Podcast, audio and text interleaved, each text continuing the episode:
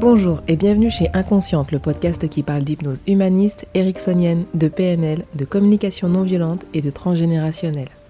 Je m'appelle Pascaline Nogrette Mipoudou, hypnothérapeute à Bordeaux et facilitatrice en communication non violente. Passionnée par le corps et l'esprit et les liens entre les deux, je suis très motivée pour partager et simplifier tous ces outils que j'ai découverts toute seule en formation ou dans des bouquins. Vous pouvez profiter du chapitrage sur cet épisode si vous l'écoutez sur Ocha ou sur Apple Podcast. La citation.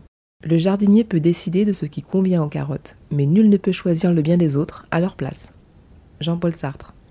Aujourd'hui, je vous parle de trouver votre hypnothérapeute. Pas évident face aux nombreux thérapeutes installés.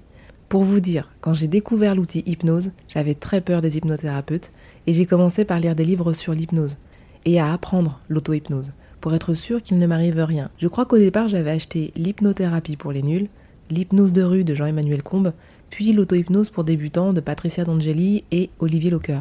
Une fois aguerri à l'auto-hypnose, je me suis lancée pour prendre un rendez-vous.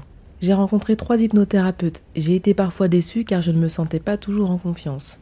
Et en hypnose, la confiance, c'est essentiel. J'ai même envie de dire, pas de confiance, pas d'hypnose. Car l'inconscient est là pour vous protéger. Donc s'il ne le sent pas, bah, c'est même pas la peine. C'est une histoire de synchronisation d'inconscient à inconscient.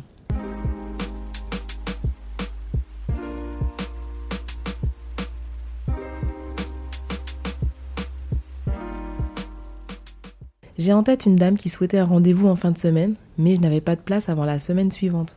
Son cas était urgent et elle voulait faire une séance le plus rapidement possible. Elle me dit qu'elle a appelé un hypnothérapeute près de chez elle. Il est disponible le lendemain, mais le hic, c'est qu'elle ne le sent pas. C'était un bof déjà rien qu'au premier contact. Je la préviens que la séance risque donc d'être bof aussi, et je lui propose de me donner des nouvelles après cette séance. Elle me rappelle bien le lendemain pour me confirmer sa déception. Premier conseil, renseignez-vous sur l'hypnose. Comprendre l'outil hypnose dans ses grandes lignes, c'est aussi gagner un temps d'information lors de votre première séance. J'adore faire des mini-conférences individuelles, mais ça prend du temps sur votre séance. Laissez-vous le temps de comprendre que c'est un outil de changement rapide et que ce n'est pas une baguette magique. Ce n'est en général pas non plus un outil d'urgence en psychothérapie du moins. C'est très efficace sur les interventions du SAMU, des pompiers, en cas d'accident. En psychothérapie, c'est un peu différent. On ne se jette pas sur votre cerveau pour lui faire un lavage au karcher, lui faire oublier votre ex ou votre belle-mère.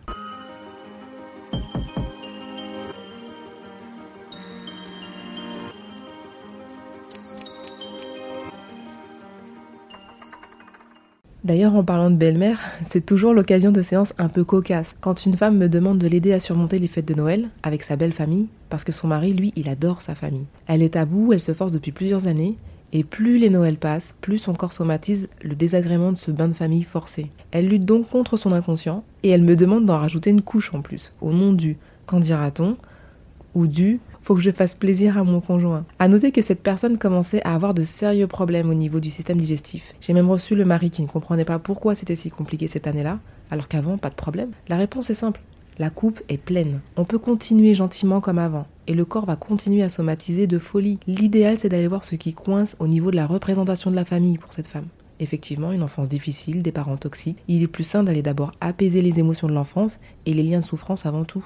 Et bien sûr, bah, il est rare de faire tout cela en une seule séance. Conclusion, quand vous cherchez votre thérapeute, éloignez-vous des promesses en une séance ou en un temps record. Et en même temps, j'ai envie de dire, ça dépend de votre objectif. C'est possible, oui, d'aller mieux en une seule séance. Et quand c'est le cas, bah, c'est une super surprise. Rappelez-vous que l'humain est fait d'imprévus. Et l'imprévu en cabinet, j'en vois beaucoup. Ça sera l'occasion de parler des bécasses aussi, du fait que parfois on vient avec un symptôme ou une idée de ce qu'on a envie de changer, et puis en fait, euh, on se rend compte que c'est pas du tout ça.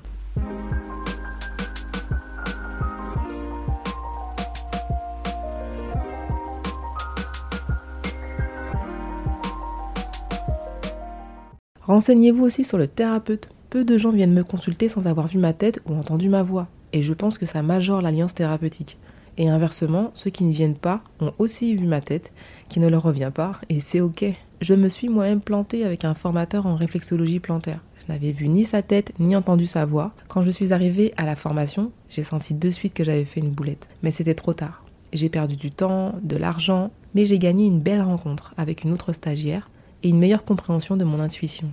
Plusieurs années après, à la recherche d'un avocat, je décide de le choisir sur photo et je confirme que je suis tombée sur la bonne personne. Je ne parle pas du bon professionnel, mais de la bonne personne. Recherchez du visuel, de l'auditif, voire du kinesthésique.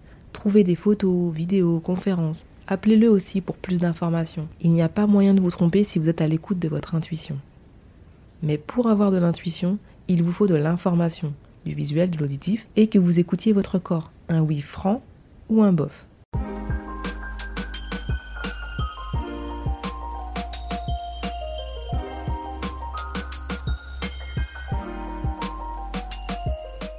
Les certifications. Je vous renvoie à l'épisode sur le livre blanc de l'hypnose. L'hypnose n'étant pas encore reconnue par l'État en France, il n'existe pas encore de diplôme à proprement parler. Les certifications vous renvoient à l'institut de formation, à sa réputation et au nombre d'heures de formation dispensées. Vous trouverez parfois sur leur site des annuaires de praticiens formés chez eux. J'ai eu une patiente qui doutait de ma formation car elle n'avait pas retrouvé mon nom sur l'annuaire de l'Institut. Seule une poignée y est inscrite, ceux ayant validé le plus haut niveau de formation proposé par l'Institut. Eh ben, je n'y suis pas car je me suis juste arrêtée avant. Donc dans ce cas-là, vous pouvez appeler l'Institut pour savoir si le thérapeute a bien été formé chez eux.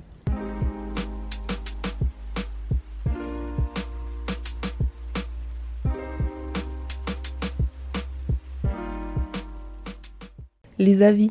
Vous trouverez des avis sur le site internet du thérapeute, sur une page Google ou sur les plateformes de rendez-vous. Ils sont extrêmement rassurants pour vous et pour le thérapeute, qui peut ajuster sa prise en charge. Rien de tel que le bouche à oreille.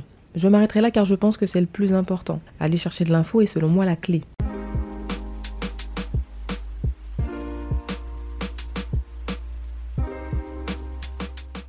Le physique ou le comportement du thérapeute comme il est en surpoids ou il fume ne prévaut pas selon moi à sa compétence pour vous aider à atteindre votre poids de forme ou à vous aider à arrêter de fumer.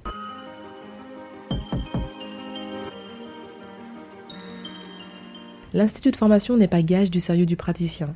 J'ai déjà été effaré de la mentalité de certains de mes collègues, que ce soit en kiné ou en hypno.